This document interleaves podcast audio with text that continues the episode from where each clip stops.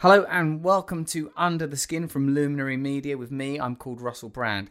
This week I spoke with Shepard Fairey. Here's some promo. Get your bloody friends to listen to Luminary, will you? For God's sake, get some of them to sign up. And what about me? I've got a YouTube channel. Go and listen to that. And what about me? I'm on Instagram. Follow me there. You're going to change my name to Russell Brand on Instagram. It's a great idea. And um, follow me on YouTube as well. Get mentors if you want. Tell the truth, I'm not that worried. No, no, do get it, get it, get it. And also, Rebirth is on Netflix. Keep watching that because it will probably help me in some way. So uh, let's have a little think about a retrospective examination of Reza Aslan's episode. Here are some comments you sent in. Catherine Kitty Cat Go. Great question. I've always felt that no way would Jesus be pro capitalist. Yeah, how would, I mean, it'd be mad, wasn't it? He didn't throw moneylenders into the temple. That would make no sense. The reason I've thought about this is the folks that call themselves Christian Republicans talking about loving capitalism, which seems so contradictory. Great little talk. Thank you. Well, thank you. Michael Brock go, I like the analogy with the worlds. That's genius. People just pick whatever is personal to them. Yeah, we've got to just be, let's just let everyone be who they are as long as they're not hurting anyone else. Noah Nobody says, Do you think globalization will be so predominant there will be a kind of blurring of the many identities we currently have? Well, yeah, but what are the identities we currently have? What is it? Like, think about it. Whatever you are, if you're like, say, you're Polish or you're Vietnamese, what are you doing going around being Polish all day? Look at me, English. Oh my God, I am literally wearing West Ham shorts, speaking in an English accent. But you know, I think we'll always have tribal and localized identities, and globalization. Let's face it, it's happening on a, a corporate level. What I'd like to see happen is decentralization. Let's be honest. Let's decentralize things so people have got some actual power democratically in their own lives, and uh, I don't want people to turn into sort of listless grey drones, just sort of ambling around without no culture or particularity. Become who you are. Become who you are. See what's real to you. Sarah Gentry goes, Are you here, Russell, to wake us up? Yes. Sort of an alarm clock, but for the spirit. You are fascinating to me. Thank you. Do you ever just want to live in a box, a car? Not a box, because I imagined it being too small. I mean, we do live in a box. We live in a box of time and space. You know, God or some omnipotent force that creates all phenomena and non phenomena and manifest and unmanifest things limitlessly throughout time and eternity won't live in a box. A car? Would you like to live in a car? No, I wouldn't like to live in a car. Leave everything, although I tried an RV and that was an absolute disaster. Leave everything you own and connect with yourself. See folks differently. You're tired of the same old stuff bombarding you. How do you feel? Sarah Gentry, thank you for these questions. I feel good. I feel good. Sometimes it's the ordinary things, you know, domestic familiar life. Sometimes it's the extraordinary things, a spiritual connection. Although some people would argue a spiritual connection achieved through meditation or whatever experiences you want, that's as normal to us as, you know, I don't know, eating an egg sandwich if that's the sort of thing you do. Not me, I'm a vegan. I'm not tired of being here. I feel invigorated and alive and in love with the world and its inhabitants and whatever it is that's behind their eyes. I love, love, love. I love, love, love Sarah Gentry. Okay, so uh, let's get on with Reza Aslan. It's right in my. Uh, no, no, we've done Reza Aslan. You enjoyed it, did you? Why don't you send it around? T- to cut little bits out of it. You can't cut little bits of it behind this little wall. Yeah? Is it behind a little wall? Little Reza Aslan behind the wall, is it? Well, you're going to love Shepard Fairey. He's been mates of mine for ages. He's done book covers of mine. He'd done a business card of mine once. He's an absolutely brilliant man. He's so smart. He just talk, oh, go on and on and on. If you don't know who he is, you should. He's, you know, did the Hope poster, did Obey. But he's a very influential and great street artist, gallery artist, entrepreneur, and uh, I would say very sincere Democrat. So let's uh, let's listen to Shepard Fairey on Under the Skin. Trying to achieve equality with the annihilation of category is not a successful route. Yes, that's, that, that's exactly right. We're in this era where it turns out we were never the boss. It doesn't look like an ideology. What's beneath the surface of people we admire, of the ideas that define our time, the history we are told? And welcome to Russell Brand Under the Skin. Thanks for coming on, Shepard Fairey, to Under the Skin. It's wonderful to have an actual friend who I have effortless, limitless, endless conversations with. So thanks for coming on. My pleasure.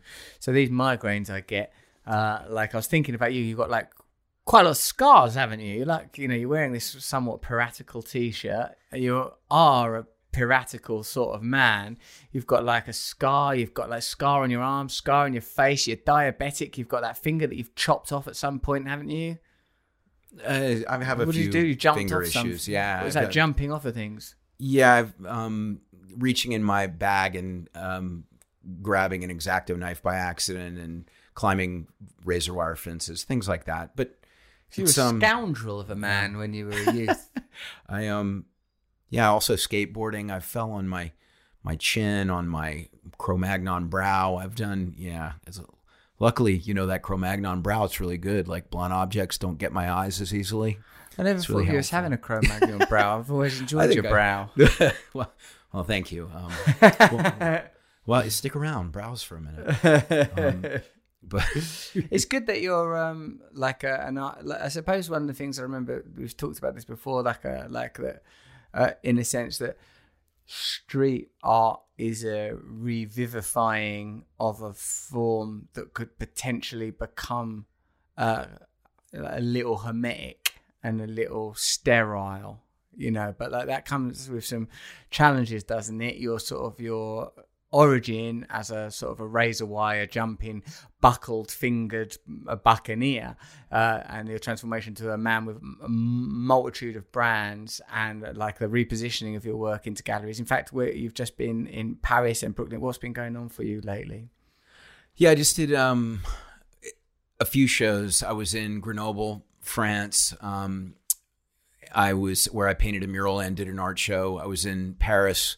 where I painted a mural right next to uh, the Pompidou. So um, Cool. they haven't invited me in yet, but um, you know I'm right outside the Pompidou, um, which I, I'd rather be there. I'd rather be outside, and we can get to that later. But uh, and then also I have my work in a show called Beyond the Streets in Brooklyn, which is um, curated by one of the curators from Art in the Streets that you went to at Loved LA that. MOCA.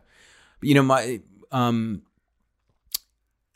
my attitude and my philosophy has always been and continues to be that I want art to be more democratic. So the street is a great place, and it also has the you know uh, just woven into it the the the McLuhan the medium is the message principle. It's an act of defiance to not ask for permission and put work up on the street, and that that rebellious energy transfers to the viewer, even if the content itself is is purely uh, decorative and not it's not making a provocative statement.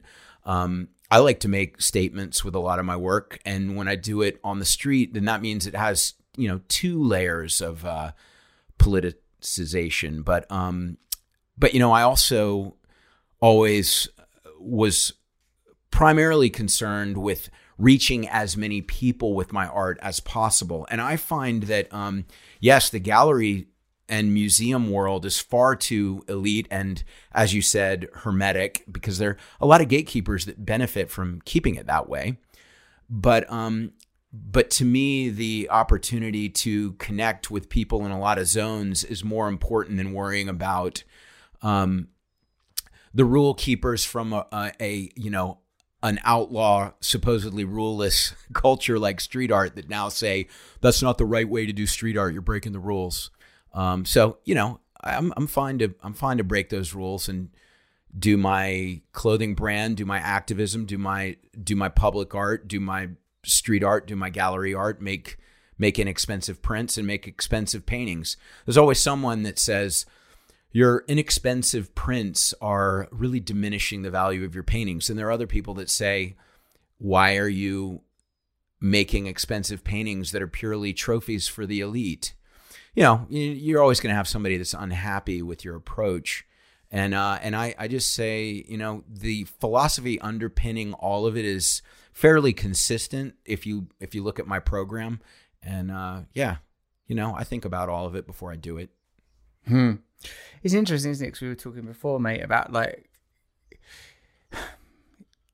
that Picasso didn't have those problems, you know, in a sense, like he like existed in like we, uh, at least as a person who don't know very much about Picasso, seems like we know how to position him, like because it was a time where there uh, weren't necessarily the uh, like obviously posthumously Picasso's branding's all over the place, carrier bags, badges, fridge magnets everywhere, you know, but like uh you know, it's not something that he would have been necessarily had to have dealt with in his lifetime. And it, I, I, understand that because I sense that it's something that you feel a bit attacked by, but it feel like you know that that meant that that mentality or the judgment and the charge of hypocrisy that accompanies success pretty consistently.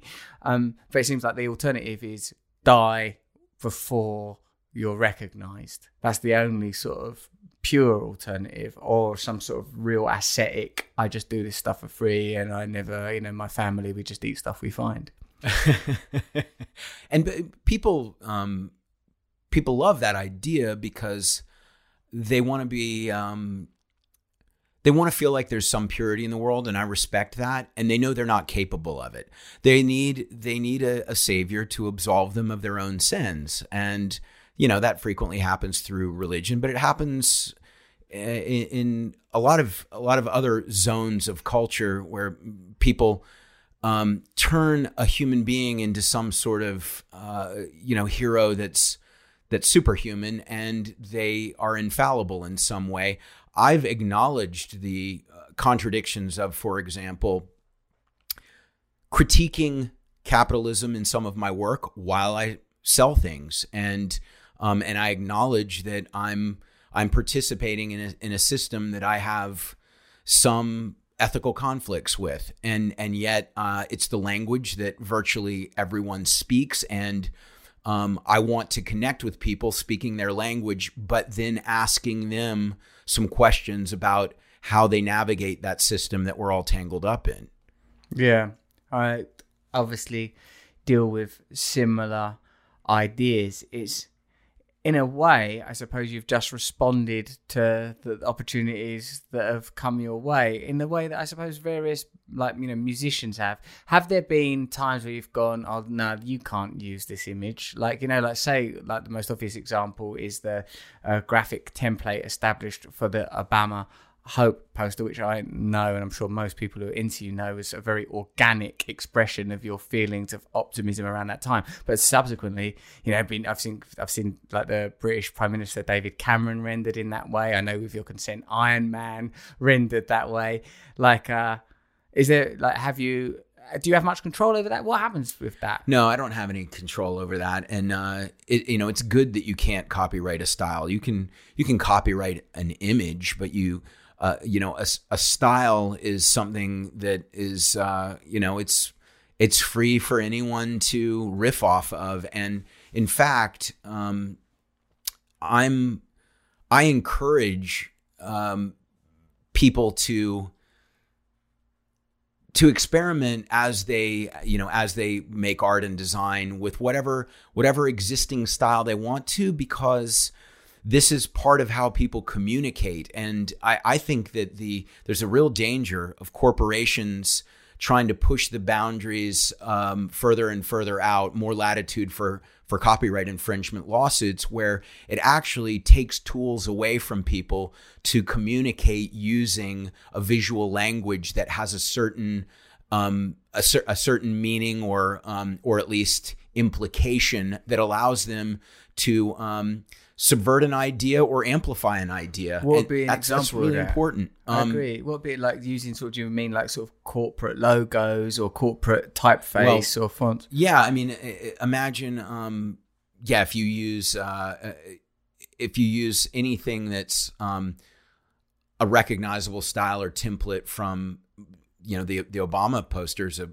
perfectly good idea that I I respect someone's right to put that image with um, Hillary Clinton and it says nope underneath instead of hope.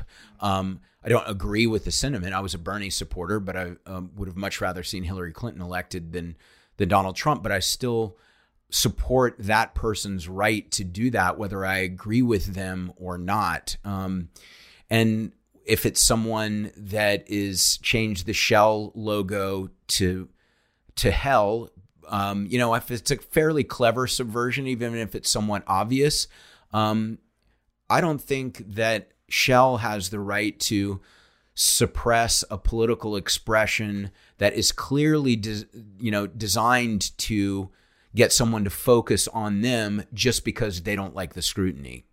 Yeah, because I suppose they said that's their IP. That's like that. You can't mess with that. We own it. But they're you know they're they're different um, tenets of fair use and Are you? And you're very familiar with this because you've had to go to court cases and stuff, haven't you? Yeah, I, you That know, I was the- I dealt with a, a lawsuit about the Obama poster, but you know, there's um, copyright.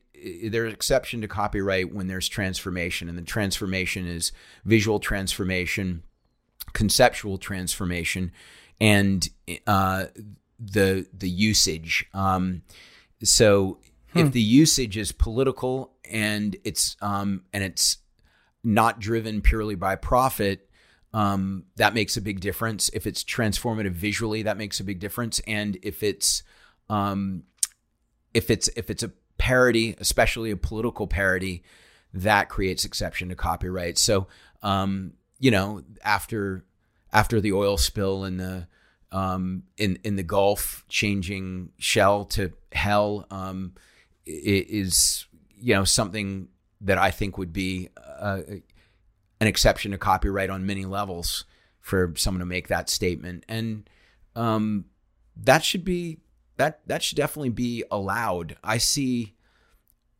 I see visual art as a way to express yourself um, and, and and you know shape conversations in the world that is equally important um, to the way in which you know you use your your amazing linguistic proficiency and uh, you know both in writing and verbally Yes, right. Yeah, it's just a different kind of language, mate. You mentioned during that, uh, like art and design. What? Where is that distinction between art and design? Well, um, it's intent. It's not aesthetic anymore because someone like Robert Indiana, who did most people would know the the famous love with the tilted letters that are stacked L O and on one line and V E on the Yeah, next. oh, Um, yeah. That's his most well known thing. But his, his art is very design driven. Um, there are a lot of artists. Barbara Kruger, her art is very design driven, but it's design. Um, I would uh, in generally just define as um, trying to make something look good. Now, when it becomes art, is it making something look good for uh, for a purpose other than just selling something? Most people associate design with something purely commercial, but um, but when it's fulfilling a vision, and of course, artists sell paintings, but it's different than it's it's different than um, creating imagery or design for someone else's thing that you have um, no emotional connection to. That's not uh, you know it's it, it's not your pure vision. Um, I use art and design in my artwork, or I, I should say, I use illustration and design in my artwork.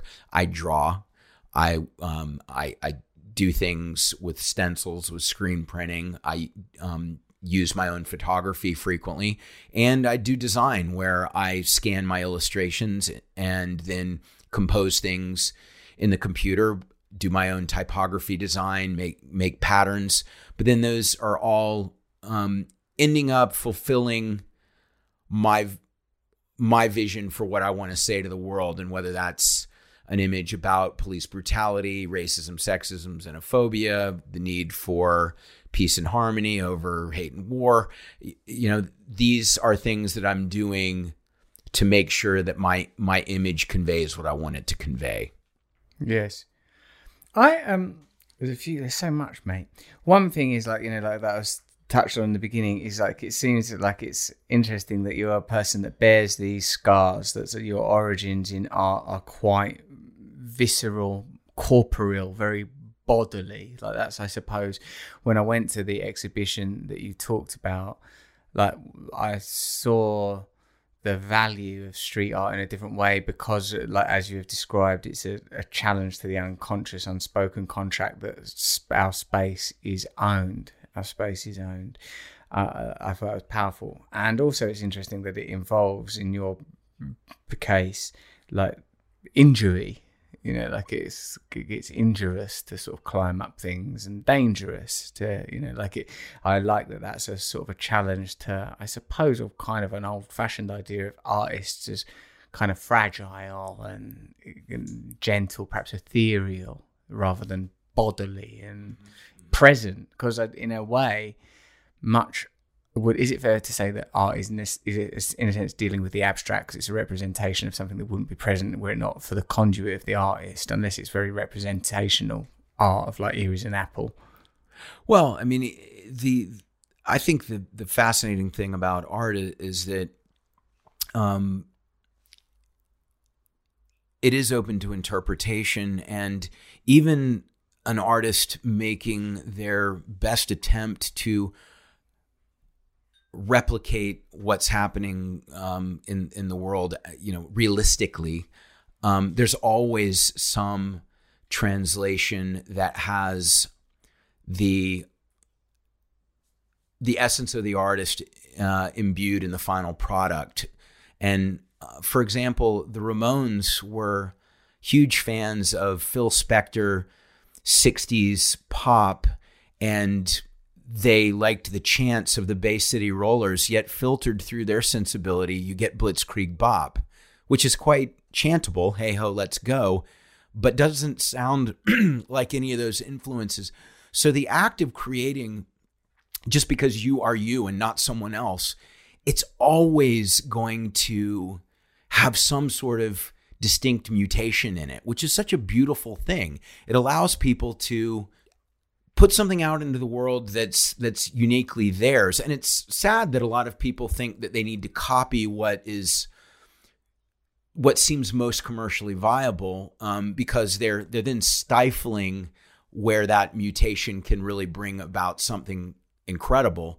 But it's it's always going to have something of them in it. And i i think that um you know i'm a big i'm a big fan of studying art and design history and knowing what's going on, but then um, being purely analytical about how to create something new and not be derivative. That's that, that's basically um, an, an exercise that's going to paralyze most people because we're all inspired, and to let it just what you're inspired by, consciously or subconsciously, flow through you and then manifest in something that you create by just doing it. It's almost like, um, you know, uh, uh, the um, Ralph Macchio not realizing that the brushstrokes were going to make him better at karate from uh, Mr. Miyagi. The um, yeah, for all of you that are old enough to know Karate Kid, uh, the you know this this thing that happens when you just do it all the time, you get better. And, you know, there have been a lot of things that I, you know, found that with, whether it was um, playing playing pool or DJing, but you know, art is something I'm I so much enjoy the visual problem solving that it doesn't feel like I'm kind of doing my my calisthenics. It just is an enjoyable process for me, but you just can't help but get better when you do something all the time. So that's what I say to people that say, "Oh, I have I have creative block right now." Like, don't think too hard. Just trust your gut, make it, and then be a good editor at the end of the process. If you haven't achieved what you were hoping to achieve, learn from what went well in that process and what didn't go well in that process. And and look at it as nothing is a waste of time. There was a valuable lesson in even the failures. Do you do any teaching? Um, I used to be the teacher's assistant when I was at Rhode, the Rhode Island School of Design for screen printing, and uh, I enjoyed that. Especially, I enjoyed that a lot of cute girls would say you're a better teacher than the teacher, um, because I thought maybe I could read something else into that as well, which was really flattering. But um, but I think it really was just that I was a better teacher than the teacher. That's all it was was a, a useless, sincere compliment exactly. that could never be transferred into actual adulation. Um, that's good because that idea that the value of authenticity is that you gain access to your own particular mutations, your own particular essence, in spite of whatever influences in like you may have been in place in getting you to the point where you at least know the vocabulary and the grammar of what it is you're attempting to do. I think that's a vital one. And I like what you said there about not sort of dwelling on the problem of creative block, but m- being willing just to uh, just kind of trust a certain flow. That seems like that's a very productive technique or at least attitude. Well, you know, I've I've watched a lot of interviews of yours and I've read a lot, but when when I read um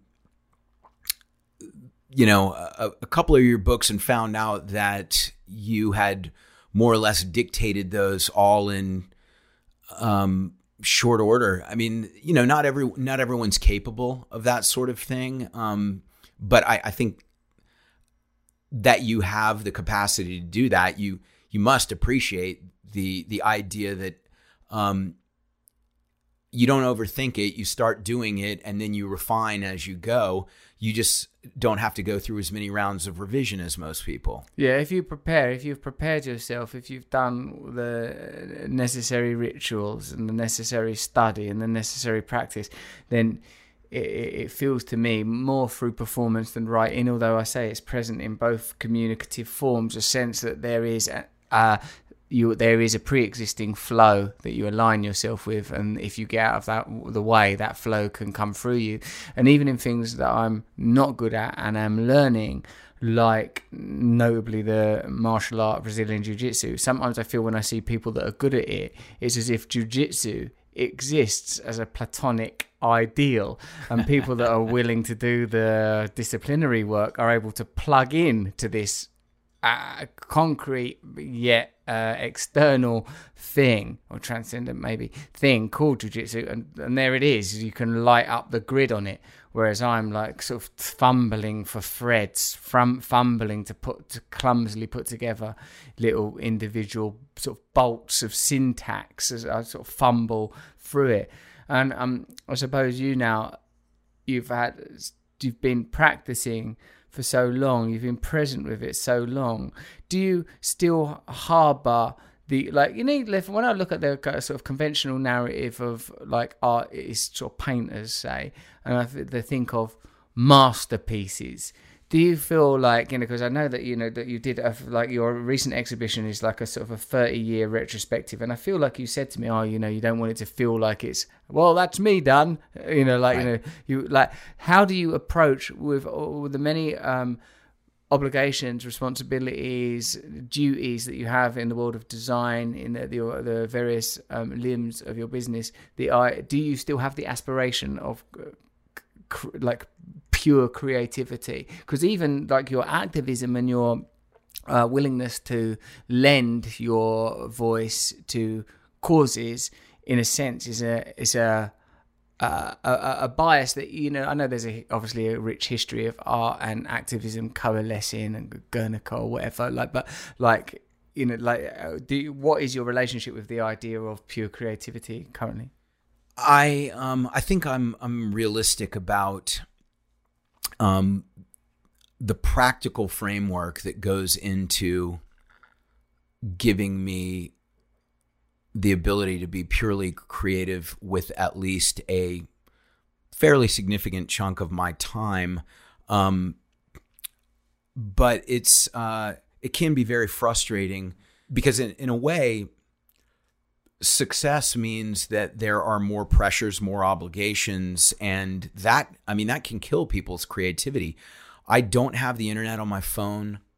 I try to create some periods of time where I won't be interrupted so that I can really focus on problem solving. But the way that I deal with being purely creative is by just working longer hours. And I enjoy my work, so I will find time during my day or during my evening to make sure I'm able to do the purely creative thing I want to do. And um, the the notion that artists are are people who don't conform to societal structures and um, in the middle of the night have an epiphany and jump up and light a candle and put on a beret and start paint, painting at the easel in the corner and um, and then you get you know two days later you've got Guernica or whatever. Um, that's just total bullshit. Um, there there are people who are sort of dysfunctional geniuses, um, but they're usually tragic. Mm. And um, they are lucky to be surrounded by people who believe in the merit of what they do. enough to help bring it to an audience and to help keep those people alive with money or keeping them, you know, uh, away from all the vices that they want to kill themselves with. Yeah, yeah. Uh, I, you know, I, I have a, um, it, it might not sound, um, you know, like one's romantic vision of, of art, but I just think it's about persistently, consistently working to achieve what I want to achieve, both in terms of the art pieces I make and how I want them to move out into the world. Um, and sometimes it's very frustrating because something will happen like Donald Trump being elected, that where I feel like I I had plans. Now I have to react to this in the moment because this this calls for action in this moment, and so I'm gonna do it. I'm gonna stay up later, and I made the the we the people images that a lot of people know, along with several other artists who made images for that series in a short amount of time. Um, to make sure that they were out in the world before um well well to be used in the women's march the day after Trump was elected. And um those those things sometimes you know require you being um being able to summon your your best version of pure creativity on short notice. And so i you know i i've I have a lot of experience sort of exercising, um, you know, working under uh, deadlines and short notice to be able to rise to those occasions, but it's uh, it's not always easy. So um, yeah, there's a there's a, a different um, there's a different thing between I'm working through something that uh, there's no I'm not sure how I'm going to use it. I'm not sure how it's going to look eventually. And that's very, very pleasurable because it's a process of discovery versus knowing what I need to try to say and having the clock ticking as I try to articulate that effectively. Now, they can both be they can both be really rewarding, but as far as what you're talking about with pure creativity, um, I don't know that one is more pure over the other, but I do know that I enjoy when I'm experimenting, not quite knowing where it's going to lead. Because when I make discoveries, those are things that I get to keep in the quiver for the rest of my life. And, you know, I have 30 years of kind of tools in the quiver that I've learned, you know, starting from drawing when I was a little kid, then painting, then learning some design, photography, screen printing, lithography, the, then you learning to use the computer. And then, you know, and all of those all learning how to paint murals, spray paint. Um, and actually, one of the things that wasn't in the mix that I never thought would be so valuable is learning how to actually not just let my work do the talking, but do what I'm doing right now with you is being able to explain what I'm doing. That actually is part, that's like another part of my, you know, toolkit as an artist is that I'm here talking to you about this stuff and that somebody that's never looked at one of my pictures might actually look at it, or someone that has looked at my pictures might see something deeper in the work, um, or they might realize I'm a fraud. what are we going to do about this? like the advent of Trump and its uh, apparent uh, contingency or at least synchronicity with, like, say, the emergence of other, you know, seemingly nationalistic, if that's the right way to describe it, movements, like, uh, has kind of, uh, I feel, drawn a line uh, in a way under the problems that were unaddressed in the preceding narrative of progressivism, the understandable, joyful optimism of like, you know, I was in this country when Obama got elected, and it's difficult not to feel optimistic when a charming and attractive, uh, brilliant orator who's not from the dominant race, and in fact, from you know, obviously, you don't need to, to unpack the history of uh, uh, American racism, but like you know, like it seems so sort of incredible and beautiful. But um, whilst it's evident and obvious, and similarly doesn't need to be explained that there are vivid and uh, deeply unpleasant anomalies within Trump's presidency that sort of stand out as particularly unpleasant. I feel that much of the condemnation of Trump the man is merely due to the sort of you know, and I'm not, you know, I don't need to, and I'm certainly not like uh, trying to be dismissive of some, like some of the grotesque language or you know, sexist, misogynistic language, and the kids in cages and the things that we all sort of know about. Um, what I am curious about is how do we not address this problem by settling for a reversion to what immediately preceded it when what immediately preceded it has to be to a degree responsible for the causation, even if just chronologically. How do people with your kind of like I would say quite devout liberal, uh, you know, and I don't mean liberal in a negative way because I do I think you believe in freedom, you know. Um, like, h- how do we reach out to the people evidently excluded by the pro- preceding political narrative? How, you know, you said before when we were talking about your trip to France and meeting Macron, you're more interested in building bridges than walls. How, like, where do you feel these bridges need to be built, and what, is that something you're interested in? Of course, um, you know there there are so many different issues, and I, I think the things that that create a lot of emotion are always going to be talked about. Kids in cages creates emotion. Um, the um, comments about pussy grabbing create emotion. Um, the the insidious and fundamental corruption of the political system by corporate money is not something that that gets an emotional reaction from it's most people, isn't it? And so when you look at um, the ways in which democracy has been corrupted, and um, uh, was it was it a, a, Yale study? It was one of the Ivy League schools did a study that um, basically the whether a policy was popular or unpopular with the average person had a negligible to non existent impact on whether it was implemented or rejected as law, hmm. but whether it was favored or opposed by powerful donors, special interest corporations, was the determining factor. This should be terrifying to anyone that believes in democracy and thinks that voting is an important way to participate in democracy.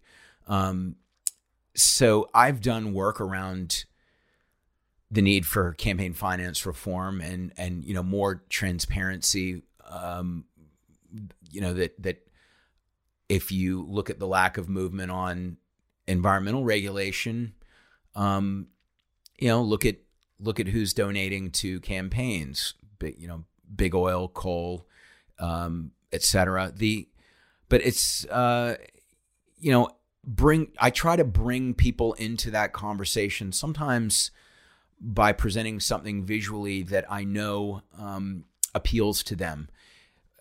So I I think you know even though when I was younger and I considered myself um, very anti status quo and punk rock um, that you know the like oh I'd never make an image of a flower of a wave a sunset that stuff is trite you know um, like I don't like the early Beatles only when they started doing drugs. Um, I actually now see that the reason there are certain things that people have have painted or photographed um,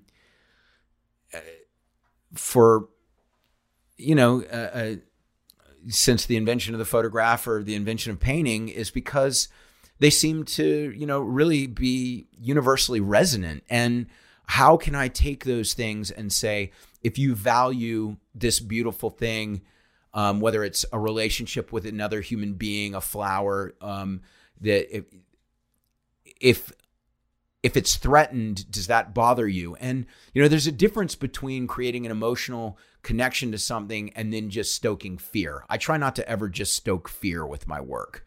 Um, you know, immigrants are going to take your job is different than um, the ocean that is sustains a lot of life and is beautiful to look at is um, is not going to be the same if we don't think about the future. I think that's a di- that's a, a different approach, but appealing to Also, what I think. like it's not true. The first one's not true, and the second one is true. Like the, the Well, narrative of an I- immigrant. unless you're very low paid, you know, sort of agrarian worker, an immigrant isn't gonna. And and and of course um there have been very point. I know empirical that you're not a- studies that show that that immigrants doing these lower paid jobs actually benefit the overall economy because they still pay sales tax and they do jobs that keep things that the average person needs on a daily basis cheaper at the you know at, at the point of purchase These truths, though, exist within a certain system, and I think it's the system itself that's sort of problematic. You know, like that. Uh, of course, the reason that, that the sort of anti-immigrant rhetoric is powerful is because it feels true. Because uh, like somewhere atavistically, the idea of some foreign or differently coloured person might come over here and give us a disease. You know, that's there's a deep, deep resonance to that. Like in the way that a flower is universally beautiful or a wave is universally beautiful, that kind of fear has a similar universal application. And the thing that I've found hard to reconcile is um, is that I, you know I understand this that psychology because anything to say to the average voter look look over there at someone that you can despise that you already feel you're superior to you consider them inferior to you. Um that's that's a very that's a gratifying thing. That's like the two minutes hate in 1984 um you you um i mean fox news is just the two minutes hate going on 24 hours a day. The the difficult thing is convincing people who have a lifestyle that they are jealous of, that they aspire to achieve, to convince them that those people, very powerful people who drive the car they wish they were going to drive, um, they could drive, have the multiple trophy wives they wish they had, that those people actually are controlling a system that is in no way close to to um, equal in terms of um, you can enter the system just based on merit. There are many more criteria than that, and um, and and letting people understand, getting people to understand how the system is rigged against them in many ways, um, and you know it's it's difficult. It's difficult because it makes people feel bad about themselves you don't want to you don't want to admit that someone above you is holding you down. You want to feel like you're you're next to be in that position. The idea that you're never going to be in that position is is very demoralizing for people. So and then the idea that it's not just your birthright because you're an american to ascend to that position that you actually have to study the problems going on in um, and and the dynamics of the system and participate in a meaningful way to change the system that's actually a lot of work. Noam chomsky said it really well. He said um, americans are not too stupid to figure out how to navigate complex things. Sports are complex yet americans know about every player's stats in basketball baseball football. They know you know what the weather is going to be like on game day. If they applied one tenth of that energy to figuring out what's happening in uh, legislation, the various, you know, they just showed a little bit of of civic responsibility, everything would look totally different. See, I hate saying that because I don't want to sound like um, you know, a professor scolding people. So that's why I try to use what art is capable of appealing to people emotionally to actually get them to feel like it was their idea, not my idea. this is a good technique, but I think they have already emotionally worked that out. Whether or not they've intellectually worked that out, you know, the the information that you with uh, that you began uh, your uh, like you know the, that answer with like the the the an Ivy League study reveals that the dominant influential factor is is a corporate uh, lobbying, not democratic process. In fact, it's negligible and irrelevant. People feel that, and I think felt that, and it was true under Obama. It's true under Trump. It will be true under whoever is next. And I feel that until the conversation cops to that in a very explicit way of like, we understand why you voted for Trump because you were let down by what preceded it. You were right to feel let down. You're right to feel angry. I'm angry as well. Things aren't fair. It's ridiculous how you've been treated. We are going to create real, meaningful change for you. Uh, until that becomes part of the discourse, as long as there's this sort of peculiar attempt to continue to veil the complicity of both. I mean, even saying the word both political parties, there are two of them.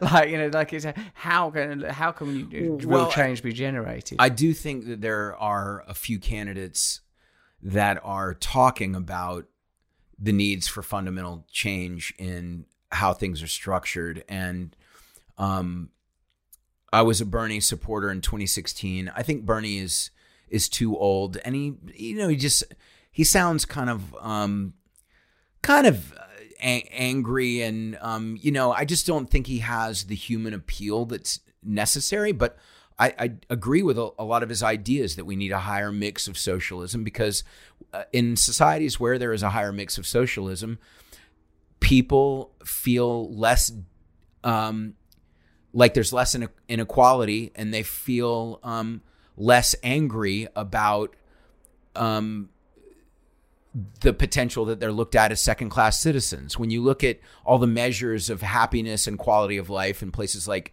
Denmark, where there's a lot of socialism and there's a fairly high tax rate, the the disparity between rich and poor is it's much narrower. And um, Bernie's talked about that. Elizabeth Warren has said, "I'm not anti-capitalism. I'm anti-capitalism only working for rich people and corporations. Right now, we have socialism, but it's only for rich people and corporations, and that's very true. Um, you know, the the the, the system is." Um, you know it's it's designed to favor those people and I, and I do think there are a few candidates that are willing to talk about that and and try to do something about it but the the conservatives are going to it's the residue of of the cold war that's still um, alive except for when Trump um, kisses ass to Putin you know it's Orwellian doublethink right there you know to socialism is bad but sucking up to Putin is just fine. I it's it's it's hard to it's hard it, you know it's it's it's hard to really see how people go that way. But um, I do think there's a fear of the word socialism, and if any Democrat can be branded as socialist, that's gonna that's gonna handicap them. However, I think because I look at the vast amount of socialism that already exists that your garbage is taken out, your your plumbing works, there's a park in your neighborhood, public school is free. Socialism is everywhere. And um and and yet the the the socialism that is sort of behind the curtain that is benefiting corporations that don't need subsidizing um, that's not talked about enough. Zero socialism means, in a sense, zero society. Like, you know, like what is, if there is no social cohesion, if there is no contract between people and their government, then then it is literally just the flag and an old old story. If there is no, we're going to provide some schools and some parks and so now we're just on a scale. And I think that the rejection of socialism is because, uh, like it was, as you say, part of the legacy of the Cold War was branded as meaning a sort of anti-freedom, anti-individualism, and you're going to have to pay higher taxes. I think those are the sort of things that people viscerally respond to. But that's why I look for aspects of socialism that are. Uh, I would say sort of emotional and spiritual, and even though sort of at the point of origin, Marxism is of course sort of atheistic. I feel that when like we talk of to create an entire bicycle, not just a cog in the machine, which is what you are. But don't just be your work. Don't just be a facet of an industrial model. Mm-hmm. You know, in a way, I can understand people's suspicion of socialism or any outmoded idea or any sort of you know last century idea, given the, the sort of unique problems that we're likely to tackle over the next 20, 30, 40 years, the impact that's going to have on a work on the workforce, and the impact we're already seeing is that, that, there is not a role for everyone in the workforce, and the people that are not necessary as labour are maligned, criminalised, rejected, destroyed, imprisoned. You know, like, like that's been uh, ha- happening for a little while. But as you know, where my interest lies, mate, is in the reintroduction of the hmm, what do I want to say? You know, like it, being English, it's somewhat easier because we're so bloody charming. No, I mean, I mean to say like uh, that socialism in uh, England had Methodism built into it. It has like a clear connection to uh, specifically Christian principles, i.e., fraternity and right. oneness and caring and kindness and with a country like this one, we're sort of creating a secular, though it may claim to be, where sort of, like Christian language and Christian ideology, particularly on the right, is sort of used to enforce polarization. I mean, in the obvious sort of sexual and reproductive issues that are the, sort of the, the, sort of dominant emblems of Christianity in this culture.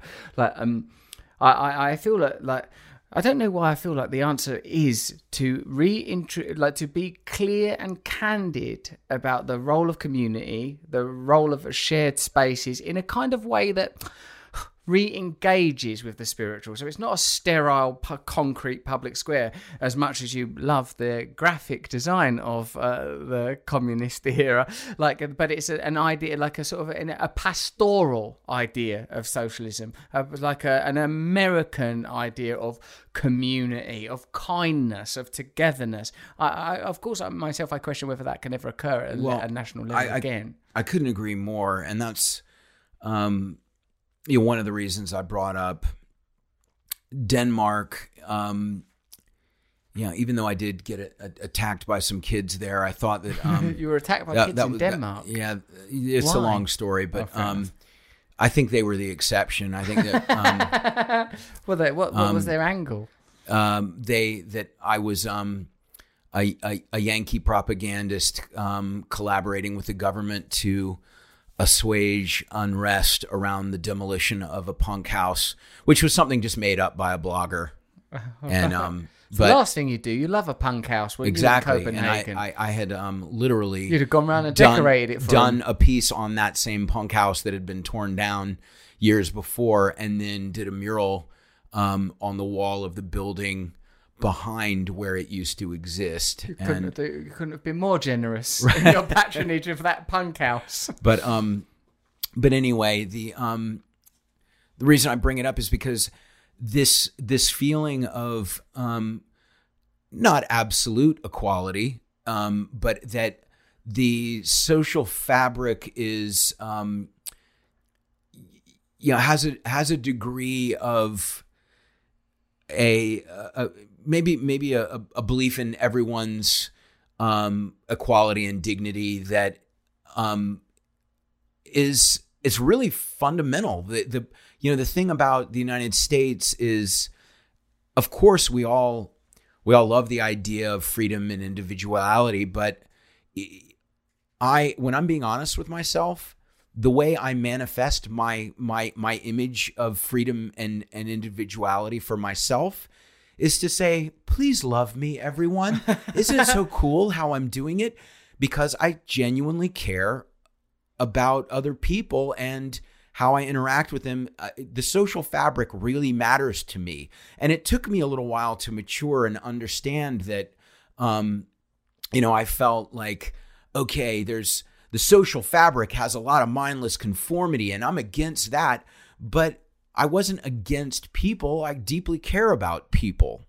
And um, and so reminding people that how we have the freedom to be who we want to be is actually almost always intertwined with how that freedom then allows us to present ourselves to other people and and to interact with other people and to say I want this freedom but I um will oppress someone else's freedom because I think it gets in the way of mine is just inherently hypocritical.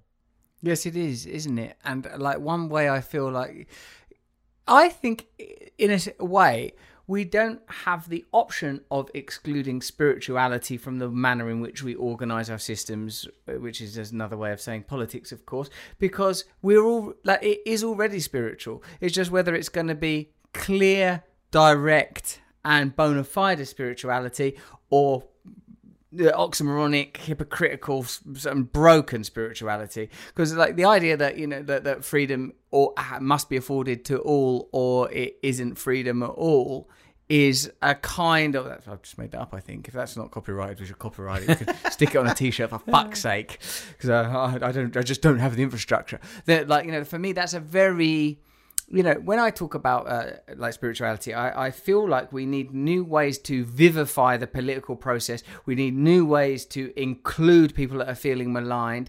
I think we need new ways of getting past this impasse of uh, of polarization that I see in in your country and in mine. And I feel that that I feel like that there's two things I feel that the that the, the, that we can that the bridge may include the reincorporation of some spiritual ideals. Uh, the other thing I feel that decentralization on a massive scale and challenging what it means to be part of a nation. And if uh, if a nation can ever again benefit its inhabitants or if it's so baked into the process now that, it, that its true beneficiaries are powerful transnational corporations that it can never again be something that is democratically accessible to its population. Well, power, power, power loves to protect itself. I mm. mean, it's hard to when corporations a- accumulate so much power, and that's um, that goes un- unchecked, and and then people also become they become used to it it's really hard to move back from that. But, you know, there were times in the early 20th century when um, corporations were broken up and there were, you know, there were efforts to reinvigorate competition. And I'm not at all a believer in the market solves all problems. The, you know, the, I, I do understand the principle of competition and the, the idea that it, it, drives people who make something to create the version with the most merit to um, to to persuade an audience to support them. And I, I think that that can have its benefits but the um, the consolidation of of power is is a really big problem because that actually diminishes that desire to improve the product um, and it and it just um, pushes people to use their leverage. Yes. You know, when it, when it's all just about about profit and and not merit, and that's that's really. And I mean, there's so many problems I have with capitalism, especially when we're on a, a planet of a finite size with growing with a growing population and diminishing resources. Um, that is not sustainable. Um, but the you know the idea of getting back to a more um, know your neighbor, decentralized take on things.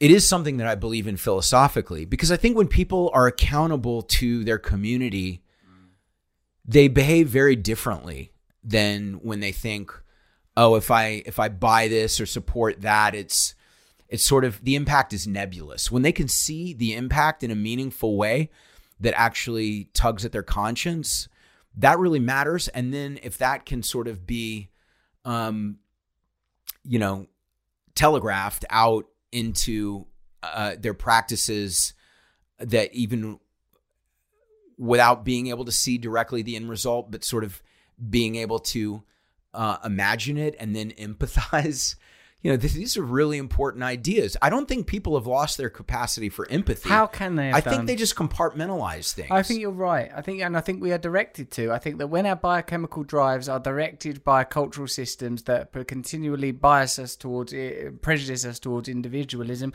materialism, then what choice do we have? I was thinking how just then how personal this is to me. That that my own narrative has been like you know growing up feeling unappreciated and powerless wanting to become famous and successful and have access to the glorious spoils of commerce and capitalism, to be attractive, to be wanted, to be powerful, to be glorious experiencing oh shit it's meaningless it doesn't work it doesn't address the thing that i was trying to address in the first place sense of worthlessness alienation loneliness all of that that those things have been untouched. And then being taught that the only way i'm ever going to address those things is by prioritize it first acknowledging it's a problem then being willing to be of, eventually finding myself in a position where I'm willing to prioritize the service of others over my own material and emotional and spiritual needs.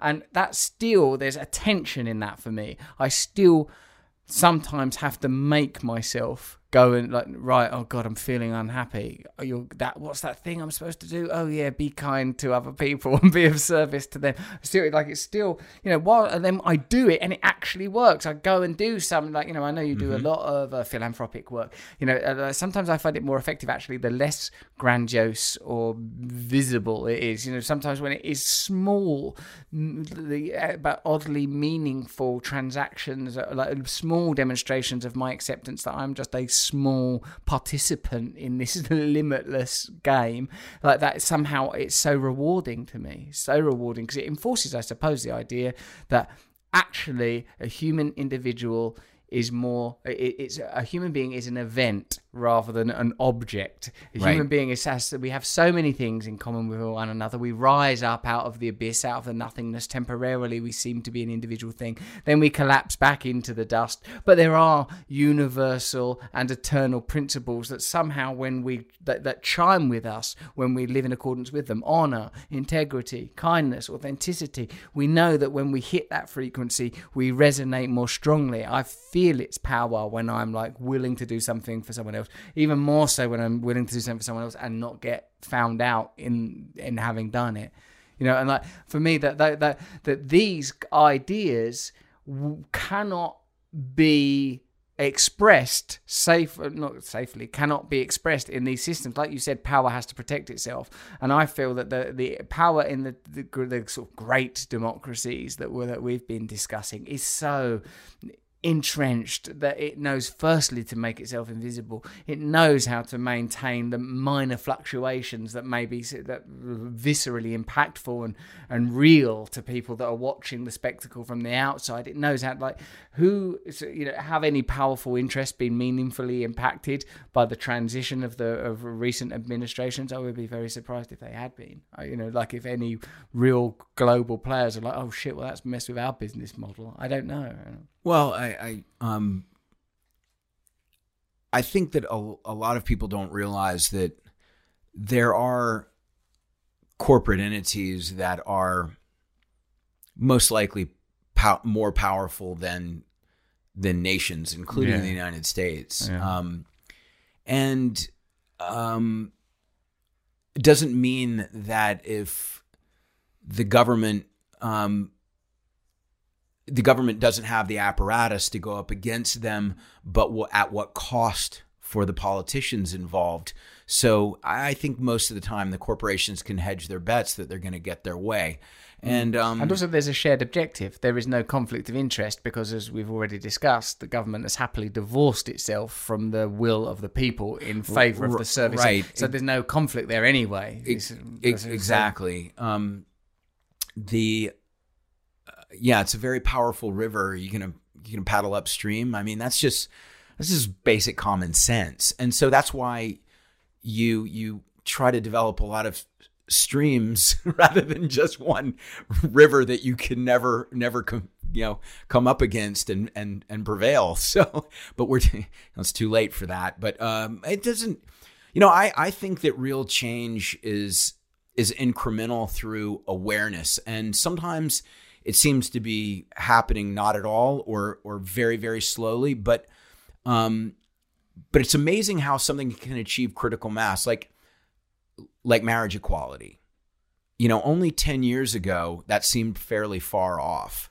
mm. even though i think most of us knew that obama would um if asked in private would b- believed in marriage equality and believed in the, you know gay rights um that this was he was very taking a very uh, you know calculated approach to how he communicated on that because it was a wedge issue, and um, and then somehow it moved very quickly and you know from from uh, you know Ellen to you know a few different TV shows and movies and and famous people um, who were willing to be a bit courageous about um, you know about who they are and their belief in equality. It, it it seemed like it reached a tipping point a lot faster than I thought it would, and um, I was pleasantly surprised. So.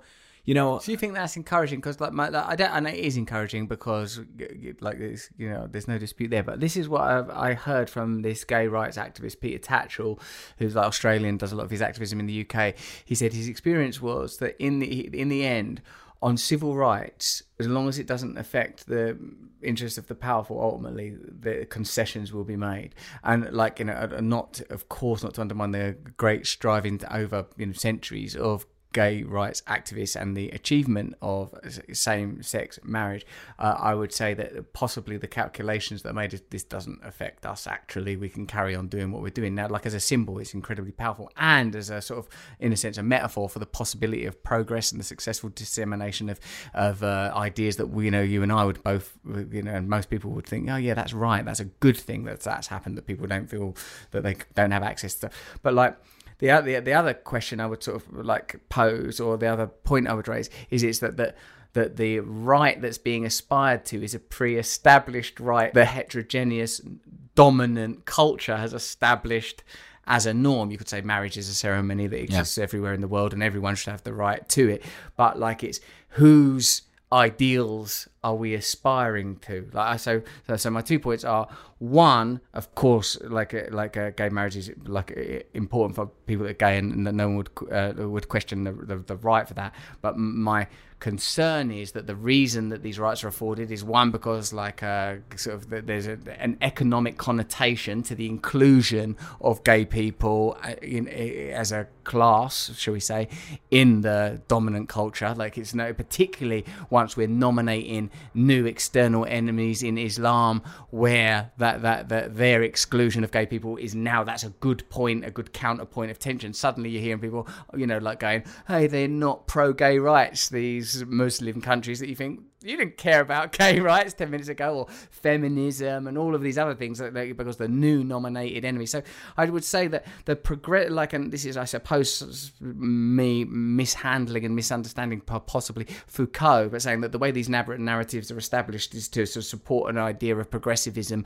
that continues to operate as a veil for the machinations of the powerful rather than ever being a real like the, Foucault memorably makes this point around like you know we don't kill our we don't execute people in public anymore not because we're less barbaric but because we learned it didn't work you know like so like Right. so like that's in a sense you know not to say that an idea could be dis- but but what you know I'm interested in is what about an idea that is challenging to the interests of the powerful rather than the prejudices of the uneducated I, I I think, um, you know, I, I did a print that said, um, enjoy small privileges, ignore large transgressions. And the enjoy small privileges is really large, and the ignore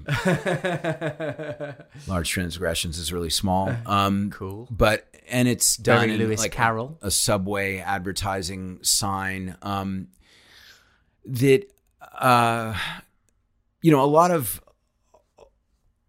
a lot of the work I try to do and a lot of the work of people I admire, including you, is meant to um, not follow the normal uh, narrative of what you know what, what's what's entertaining, what's uh, what's expected, but to you know uh, pull the curtain back and and say, have we really looked over here enough? What's going on? Yeah.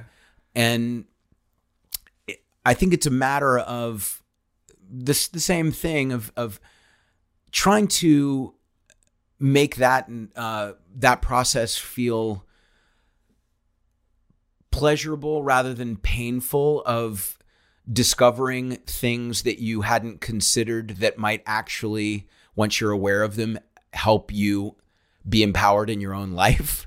This is this is difficult though because a lot of people really are dealing with stresses all the time and the, the- whatever you want to call it the rat race. They would much prefer to tune out and escape than to consider um, to you know have to um, you know metaphorically eat their vegetables on how they're going to be a better civic participant. Um, but then they uh, you know i i try to i try to find ways to do that. And um, the you know when norms are established what, what i'm afraid of right now is that the norm of being very lazy uh, not reading anything that's more than 140 characters um, you know accepting the sound bites from the you know cable cable news which i'm you know i watch some cable news myself but i'm i'm i'm very aware that the structure of it is dictated by capitalism. That this has got to get good ratings and it's it's going to put what's juicy ahead of what actually might be meaningful to you and to live your life in a uh, in a uh, more educated way that that um, that's beneficial. And uh, you know but getting people getting back to uh, a, a higher standard or achieving a higher standard that's maybe even never existed I, I think is really important because a lot of these um, layers of oppression were m- maintained for years by uh, um, class structures, racism, um, geographic locale. And when you look at a lot of the nationalism that you brought up at the beginning of the conversation, I think that um, you know that there's there's a problem when your nation has been benefiting from cheap labor and outsourcing and it loves globalization on one front but it despises the idea that people could move from one part of the world to another eh, for to try to find a better life based on their understanding of globalization. So it's like wait wait no globalization is not for you. It's only for us. It's it's uh we live on the profits of crime and you're and you remain the victim over there. And that's and that's how this works. Um i'm not comfortable with that.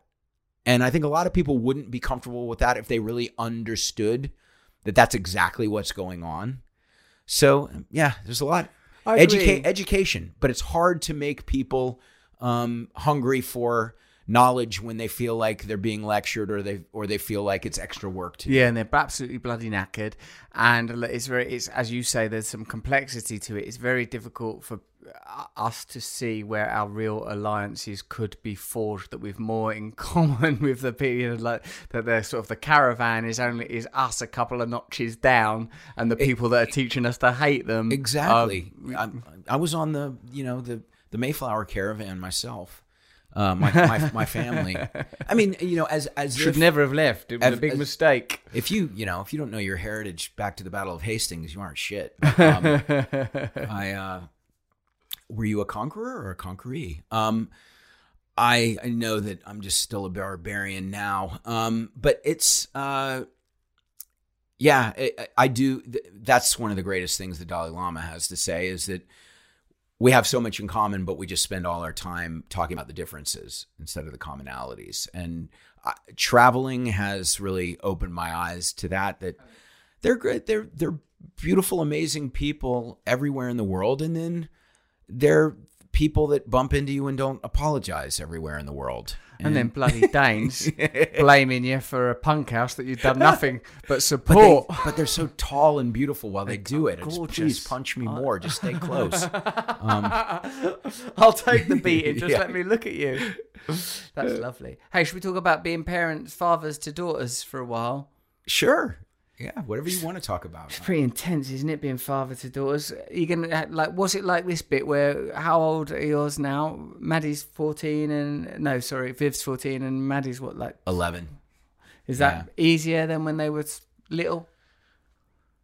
Uh, Like it's it's, diff- it's different. It's definitely different. Um, I mean, when kids are little, you I think you realize one how much you owe to your own parents. Um, that I, I mean, Nothing. That, that that that was something that I I thought I was. Um, I felt very regretful that I didn't appreciate what my parents did for me. Um, but when they, you know, when the kids are young and you're, you know, you're sort of trying to negotiate with a terrorist who, you know, is not being rational. Um, that's, you know, that that's that has its frustrations, but also that you know that you that you care about the these little people and would, you know, uh, want to make do anything to make sure that they're that they're okay. The um, you know that this sort of um, paternal um, instinct kicked in for me, and I know it. Um, you know, people frequently talk about maternal instinct, and I know that my wife is Amanda is an amazing mother and re- just really fell into um, the role of being a great mother. Uh, uh, beautifully and it, it's never effortlessly. I would never say effortlessly. It always requires a lot of effort but she but it was like i'm not afraid to go into battle every day and fight for uh, being the best possible family we can be. I mean it's, it's like uh it's really makes me very emotional actually but seeing that from her. But dealing with the girls is um i never was condescending to them. I always tried to explain any complex issue that they had a question about, and I found that they were good thinkers from a young age, and um, and that's the best I can do. I role modeled that actually. I remember like so I was hanging out with you when I was still living my lunatic in a scarf with some eyeliner on life, and um, I felt like oh, I like the way they communicate. You know, I wasn't, I suppose, aware that I was observing it, but that is similarly how I try to talk to my girls is like you know mabel asks questions already that require that you unravel the very like eg why do you have i'm going to work. Why fuck.